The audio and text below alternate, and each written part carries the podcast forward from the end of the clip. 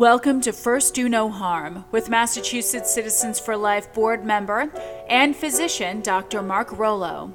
This broadcast will focus on medical ethics from a Catholic perspective and address abortion, physician assisted suicide, contraception, natural family planning, IVF, healthcare proxy, and other topics. Please be advised that this show may not be appropriate for children under 13. Hello, and welcome back to First Do No Harm, a show about medical ethics from a Catholic perspective. I'm Dr. Mark Rollo. Medical students have graduated from Harvard Medical School since 1788, just a year after the signing of the United States Constitution. 233 years later, the class of 2021 graduated from Harvard Medical School. Among these graduates is Dr. James Paul Agolia, whom I recently had the privilege of interviewing regarding his essay for his medical ethics class at Harvard. The subject matter for the essay is the hot topic of physician assisted suicide. Today I will play part one of that interview. Let us first, as always, begin with prayer. For as stated by the U.S. Catholic bishops, only with prayer, prayer that storms the heavens for justice and mercy, prayer that cleanses our hearts and souls, will the culture of death that surrounds us today be replaced by the culture of life. O oh God, we pray that young men and women of conscience will increasingly fill the ranks of the medical profession. Help them to serve the suffering and to never serve the false gods of fame and fortune. Help them to avoid the polar opposite pressures of serving the state or serving radical autonomy. We ask this in Jesus' name. Amen.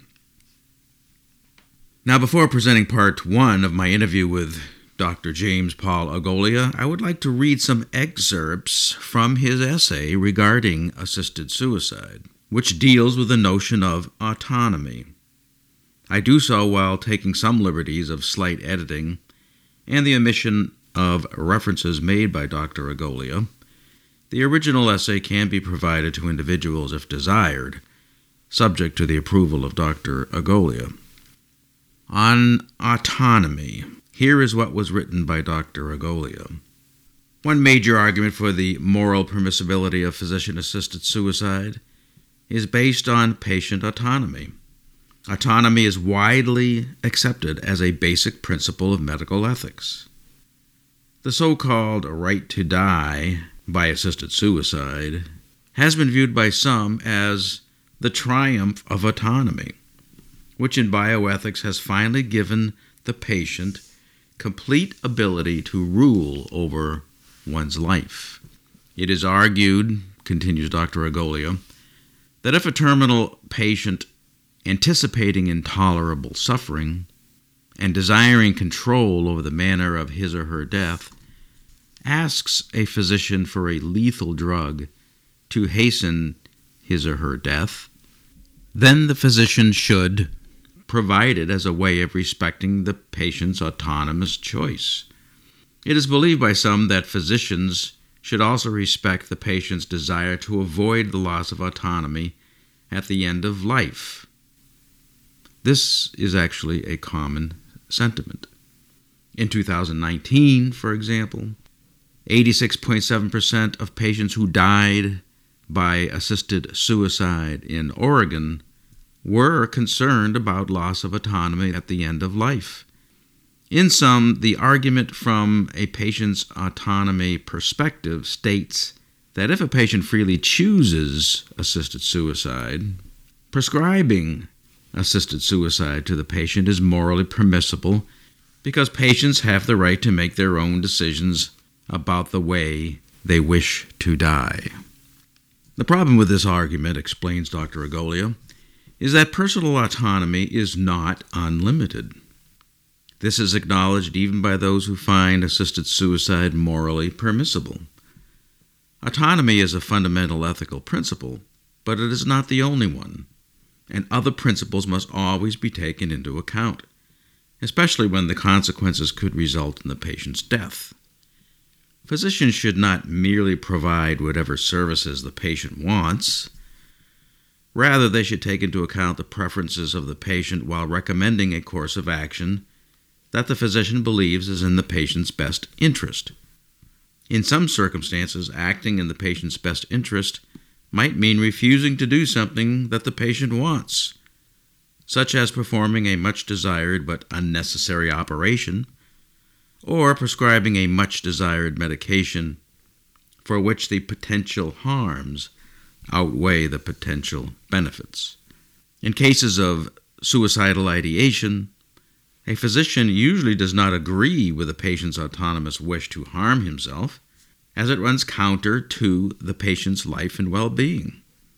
If a patient requests physician assisted suicide, the physician should listen to the patient's concerns about end of life and explain how assisted suicide is diametrically opposed to the patient's life and well being, even in the context of terminal illness. Dr. Agolia elaborates that some state that the prohibition against doctors killing patients should be abandoned in favor of prohibition against doctors killing patients without consent. This reasoning effectively states that an action that is traditionally considered to be morally wrong, killing patients, might be right as long as the doctor acts according to the patient's autonomous choice. But respect for patient autonomy is one principle among others, not the sole standard by which we should judge all actions. Another action traditionally considered to be morally wrong is for physicians to have a sexual relationship with patients. Would a patient's autonomous consent to a sexual relationship make it morally permissible? Is the patient's action truly autonomous because it affects the patient's loved ones? It affects the physician who must possibly violate his conscience by providing a prescription. And this may affect the choice of other patients who may feel pressured or believe that they somehow had a duty to die. These are just some of the issues that were touched upon during my interview with Dr. Agolia, the first part of which I will now play. Joining me now is James Agolia. Dr. Agolia recently graduated from Harvard Medical School and will be starting a general surgery residency at Stanford University Medical Center coming up very soon at the end of June. Dr. Agolia grew up on Long Island, New York, as the oldest of three children in a Catholic family. He graduated from Chaminade High School a Catholic all boys high school run by the Marianist Order. He graduated in 2012. And from there, he moved on to Princeton University and graduated in 2016. He also lived uh, in New York City for a time. While he was in New York City, he was an active member of the Frassati Fellowship, which is a Catholic organization of youth dedicated to following the example of Blessed Pier Giorgio Frassati. He was also a member of the Catholic Student Organization at Harvard Medical School. He is married and lives with his wife in California. So, welcome, James. Thanks so much, Dr. Roll. It's a pleasure to be here. I was particularly struck by the fact that you're you grew up on the East Coast and you went to school on the East Coast uh, but you're married and um, are now in California. So you just recently uh, graduated, so this has been uh, quite a couple of weeks for you, I imagine. Oh yeah, it's been a whirlwind tour, that's for sure. Uh, the thing is, my when my wife and I were trying to decide where I should apply for residency, um, her family has been living out here, and she's been away from her family for a long time. So we decided it'd be best to move back to the West Coast. Mm-hmm. So you were together on the um, East Coast. Did you both live in the in the Boston area? after we both went to Princeton, and after we graduated, I went to Harvard, and uh, my wife Gabriella got a job in New York City. Okay. Um, so we were doing the long distance relationship for a while, and then between my third and fourth year of medical school, I was uh, down in New York City doing some research, Mhm. and it kind of continued into the pandemic when all the classes became virtual and stuff. Oh, I see. I see. So, for the last part of, uh, or for a significant part of medical school, you were actually living in New York City? Yeah, that's correct. Pretty much for, not for the entire time, but pre- pretty much for a lot of my fourth year, I was in New York City. Wow, that's amazing because that's that's a time where you're typically doing uh, clerkships and and different kinds of uh, rotations. So, how did that uh, work out virtually?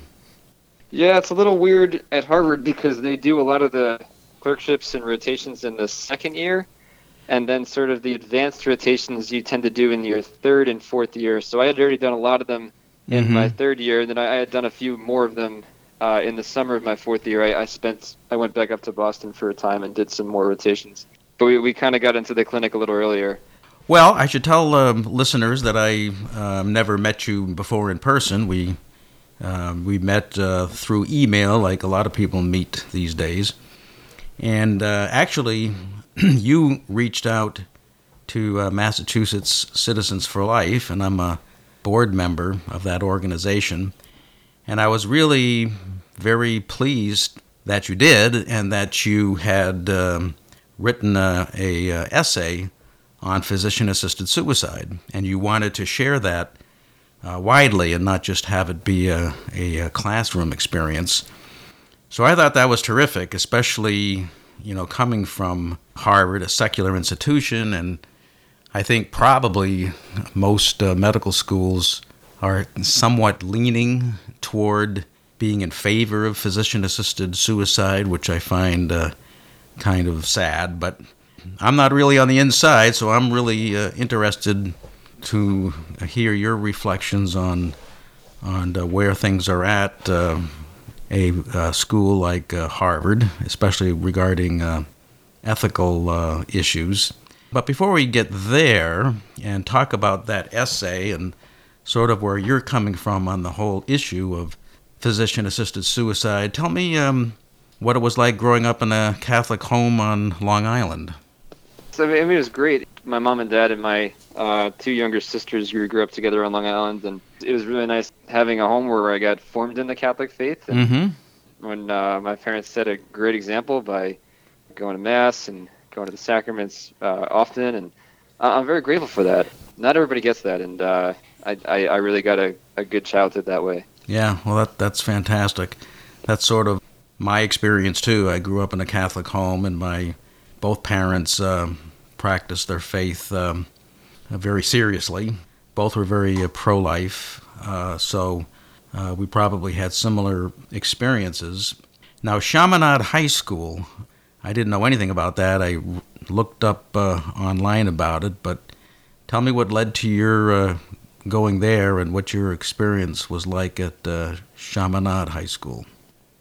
Um, I really love Chaminade. It's it's a great place. Uh, the Marianist Order, I think, are maybe not so well known for most people, but their vocation is dedicated to education and um, obviously to Mary. Uh, I believe they they were founded um, in France, and then they came over here.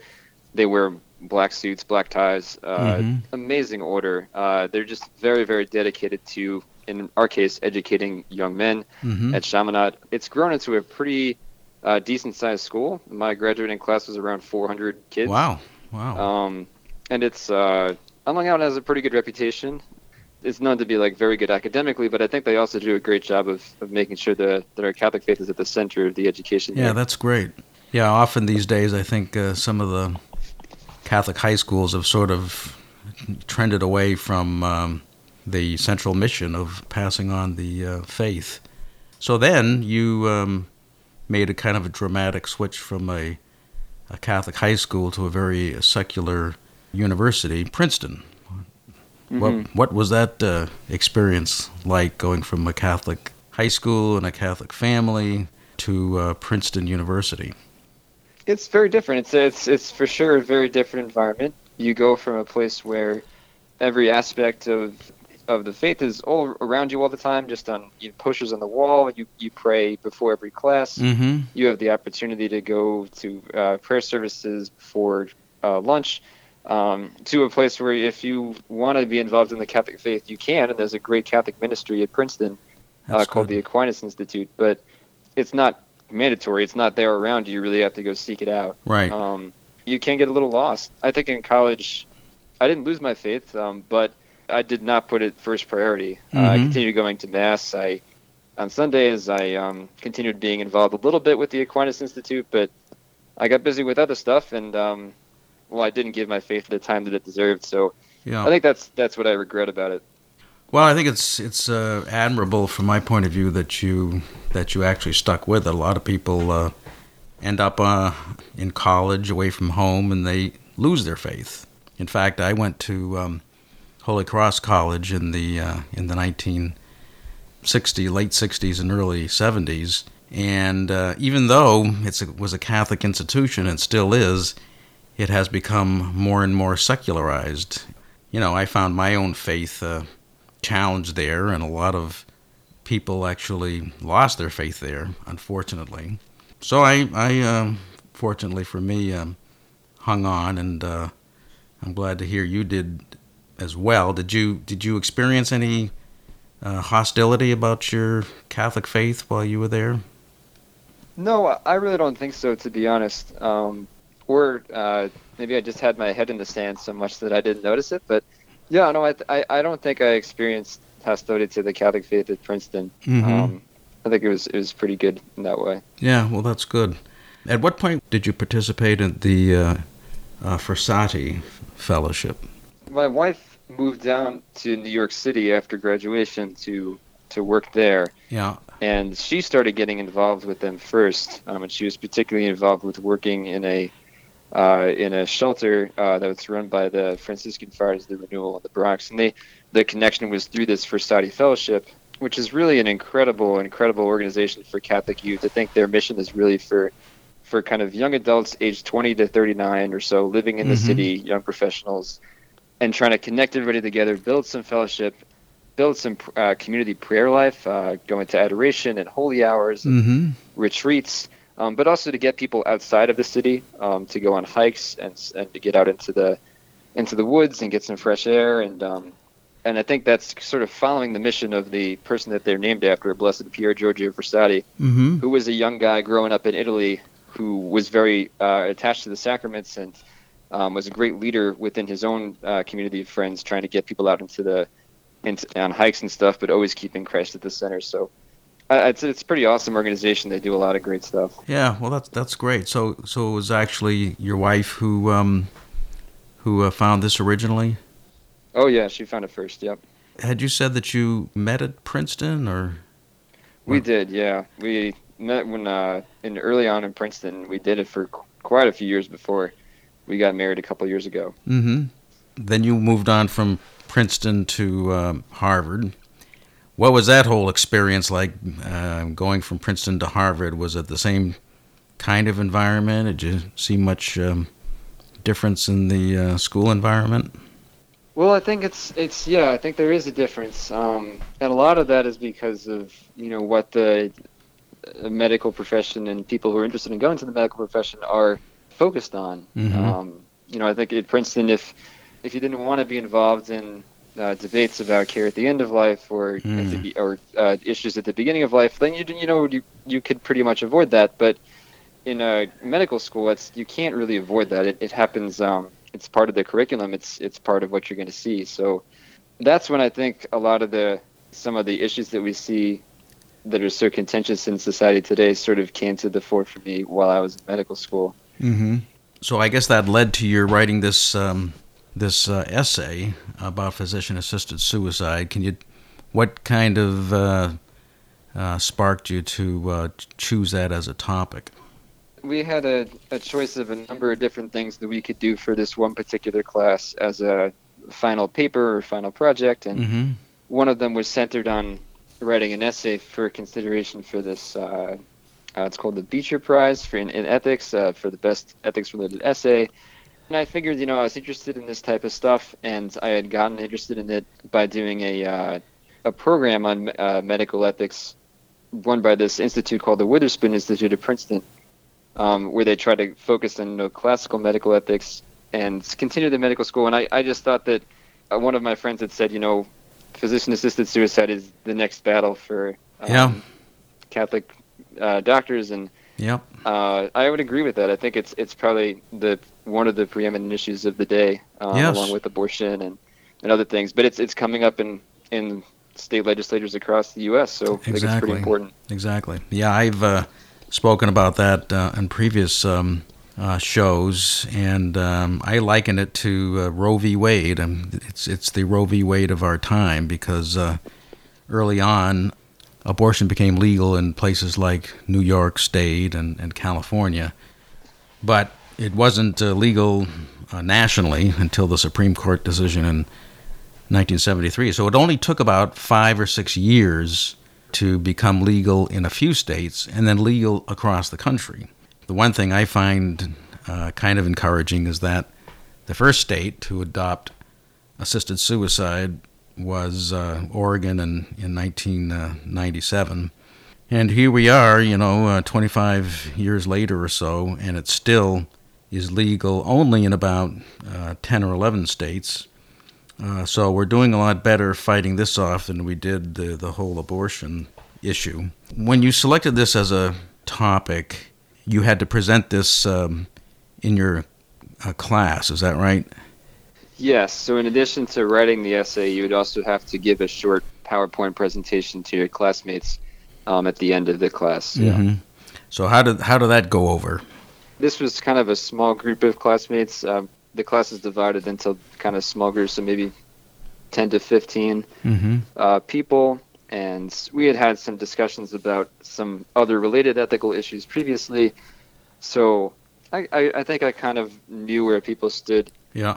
Before giving the presentation, which is that, you know, in general, I think, and I think this is generally true for a lot of young physicians in training, is, you know, you you want to respect patient autonomy. If the patient Mm-hmm. uh, wants to wants to choose something, wants something about their care, you want to respect. And I think that's pretty admirable, because you, you know there's a lot of crimes that we've seen that when you go against the patient's autonomy, Yeah. we definitely don't want to go that way. Mhm. Uh, but I think that swing is maybe it's just not a complete ethic, right? It, it misses some things about the doctor-patient relationship that are pretty unique, and I, I just don't think it tells the full story. Right. Uh, so I, I think the reception to the talk, and I was, I basically made some arguments against some common arguments uh, that physician-assisted suicide proponents make, Mhm. um, which are that uh, you know physician-assisted suicide is respecting patient autonomy, what people want. Mhm. You're not abandoning the patients when they're near the end of life, and you don't want to have the patient be a burden on their family members, etc Mm-hmm. uh, which many people are concerned about. So I tried to address some of those things, and I think people were receptive to it, but didn't necessarily agree for the most part. And those that did agree, I think, would probably prefer to remain silent. so I was just, just going to ask you, uh, did you have anybody that uh, that agreed with you? I think that there were at least one or two, but I, I think I think it's hard for people to talk about that type of thing. Yeah, Um, yeah. It, it is a shame, but it's true that uh, that people, when there's something controversial going on, um, like to um, you know remain silent. And uh, I'm glad that you didn't.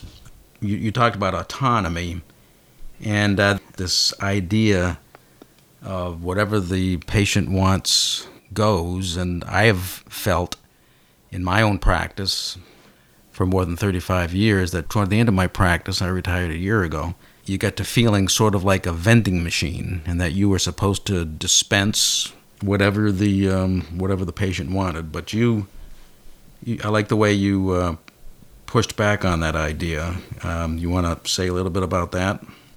Well, I, I just think that autonomy it's a very restrictive thing to me, and I think most people would agree that you know autonomy means that you let the person decide or Mhm. choose the options that they want before them. You don't restrict those options to something less than what they would want, and you, and you try to go along with their right to sort of determine themselves. and what they would want to be and do.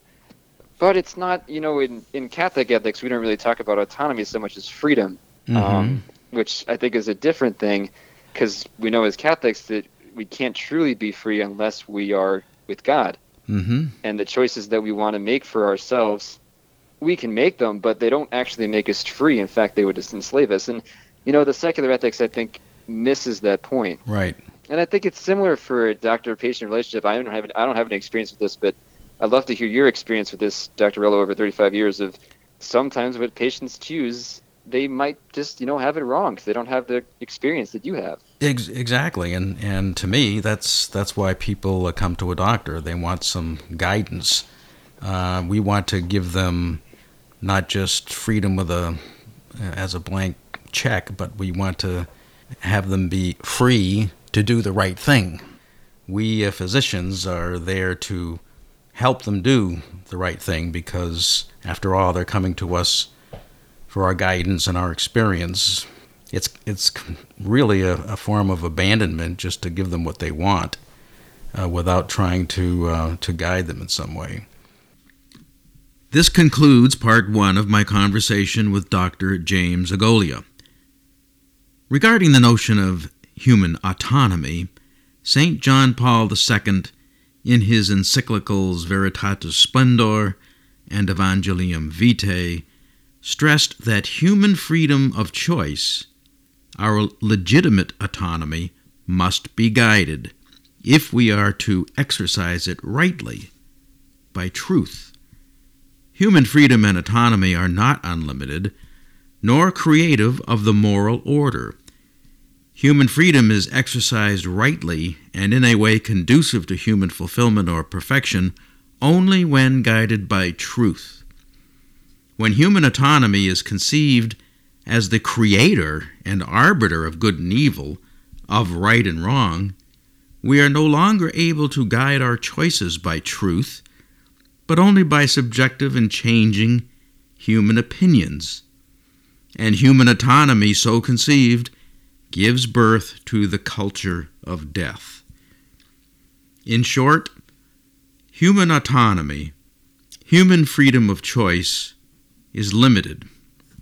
It is valued precisely because we can exercise it with a view to our flourishing or fulfillment as persons living in communion with others.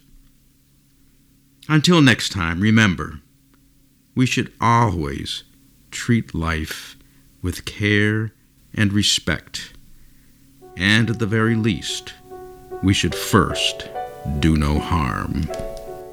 Thank you for tuning in to First Do No Harm. Dr. Rollo welcomes your questions and comments. You may contact him at markrollo978 at gmail.com. That's M A R K R O L L O 978 at gmail.com. Thank you, and until next week, remember first, do no harm.